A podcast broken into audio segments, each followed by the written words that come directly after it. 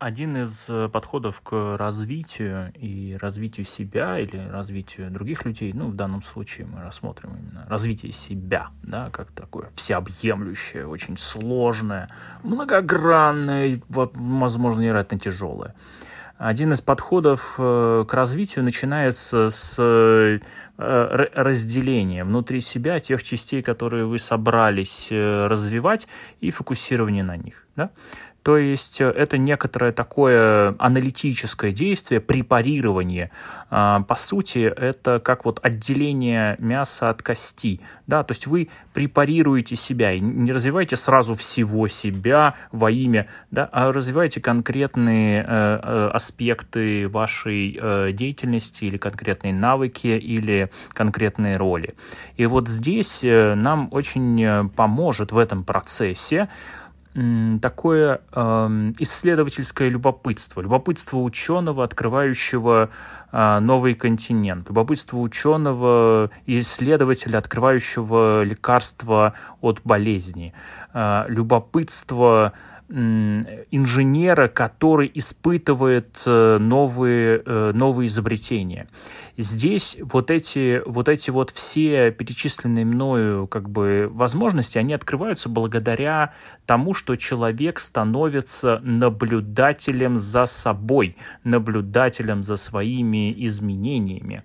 И именно такая позиция, позиция наблюдателя, тренируется с помощью э, и реализуется, например, с помощью того, что вы э, не пытаетесь э, каждый день заниматься спортом, чтобы через год посмотреть на результаты.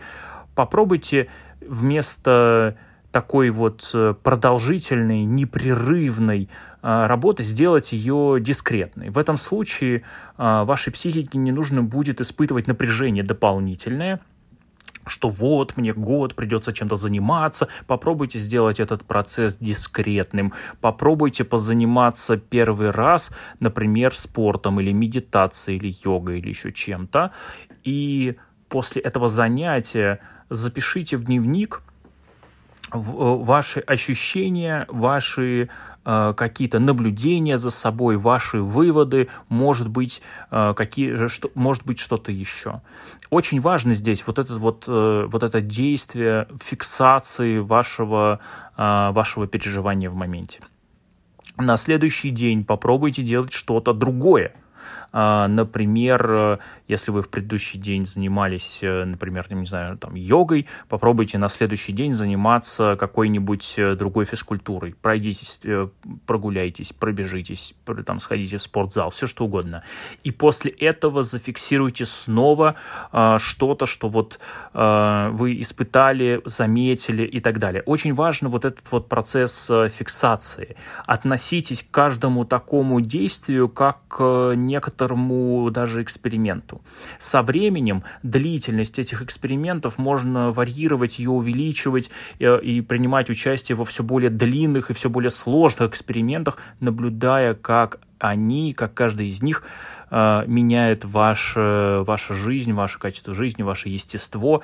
Э, и здесь обратите внимание, когда вы участвуете в эксперименте, который длится там один день или одну неделю или один месяц, это всегда конкретное, ну, как бы это сказать, э, конкретное время. Оно всегда ограничено, оно всегда дискретно. Это процесс, который имеет начало и конец. Возможно, этот подход сделает э, вам а, разви... сделает вам процесс развития самого себя более легким, понятным и а, более, ну, скажем так, управляемым и, самое главное, направленным.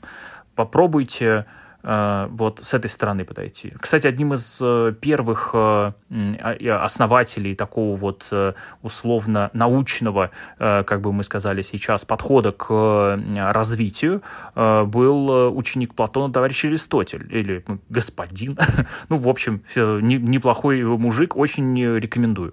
Вот, удачи вам, благодарю.